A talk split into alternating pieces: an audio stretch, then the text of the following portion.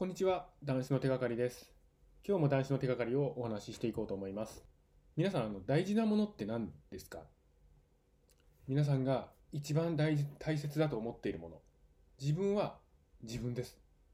自分が一番大切です。なぜか。自分を大切にしていないと、自分が本当に守りたいものとか、大切にしたいものっていうのが守れないからです。自分が一番元気、自分が一番大切でなければ、他のものって絶対守れないですよね。自分が全然元気じゃないのに、他の大切な人、物、ことっていうのは守れないんです。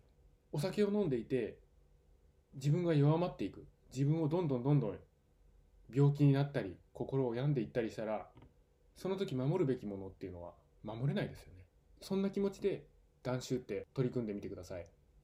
本当に大切なものは何なのか。自分です。一番自分を大切にしてください。今日の男子の話なんですけども、アルコール依存症っていうのは、否認の病と言われています。私はお酒を飲んでいた時っていうのは、血圧が高かったんですよね。健康診断とか受けると、絶対にもうほぼ100%血圧血圧が高いですという指摘を受けました。血圧が高いので、再検査ですと。要検査ですと。場合によっては、精密検査を受けてくださいと言ったことも何度もありました。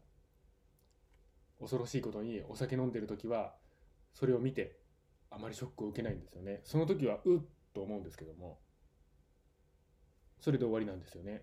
それを見て、あっとその時は思うんです。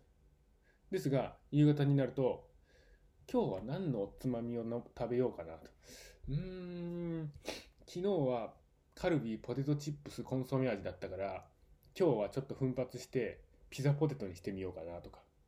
もう頭、もう全然何にもないですよ。その、血圧が高いですよっていう、もうすごい怖いことを突きつけられているのに、夕方になると飲酒欲求がこっちから来て、それを飲み込んで、さって、取ってってしまうんですね。その危険な信号を。あなたを助けるがために、自分を助けてもらうがために言っている言葉っていうのを、飲酒欲求が飲み込んで連れ去ってしまうんです。それでまた、ずっと飲酒の日々です。私は血圧が高いと言われた時に何と思っていたかと。ショックは一応受けるんですけども、自分っていうのは、もともと生まれつき血圧が高いんだと思ってたんです。疑う余地なく思ってたんです。不思議なもので、自分が勝手に自分はもともと血圧が高いんだというふうに思っていると、本当にそうなんだとなんか思い込んでいくんですよ。何の根拠もないんですけども、生まれつき血圧が高いから酒やめたって変わらないんだよと。何を根拠になぜそんなことが言えるのかいうところなんですけども、疑う余地なく思ってたんですね。なぜか、もともと血圧が高いんだと思い込むことによって、安心して気持ちよくお酒が飲めるんですよ。お酒と飲酒、このためならば自分自身も偽るんです。それ以降、断酒を私はしました。断酒をしてからどうなったか。血圧はどうなったか。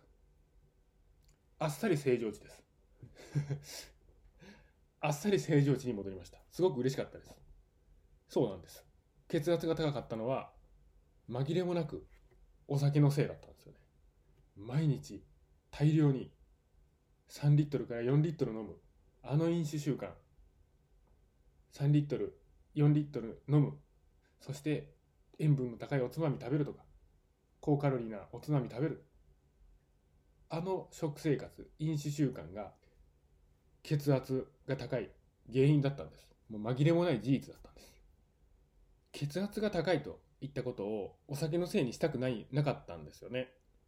なぜか。お酒のせいにするとお酒が飲みにくくなるからです。血圧が高いのはお酒のせいなのに、そのお酒を飲んでたら治らないじゃないのということを自分も思って思ってしまうし、周りからも言われたりして、気持ちよく飲酒ができないんですね。何がしたいかと言ったら、飲酒者っていうのは、毎日毎日決まった時間に気持ちよく腰を据えてお酒を飲みたいだけなんです。そこに理由なんてないんです。今一度考えてみてください。自分に嘘をついてまで飲酒習慣っていうのは続けるものなんでしょうか。絶対に違いますよね。本当に大切なものは自分なんです。自分に嘘をつかないでください。やめなくてはいけない。このままではいけないというのはおそらくご自分が一番分かっているはずなんですよね。やめたでもやめたくてもやめられないと。いった状態だと思います。お酒をやめたらどうなってしまうんだろうと。この自分の拠り所となっている飲酒っていうのをやめてしまったらつまらないものになってしまうんじゃないか何度でも何度でも何度でも言います。つまらなくありません。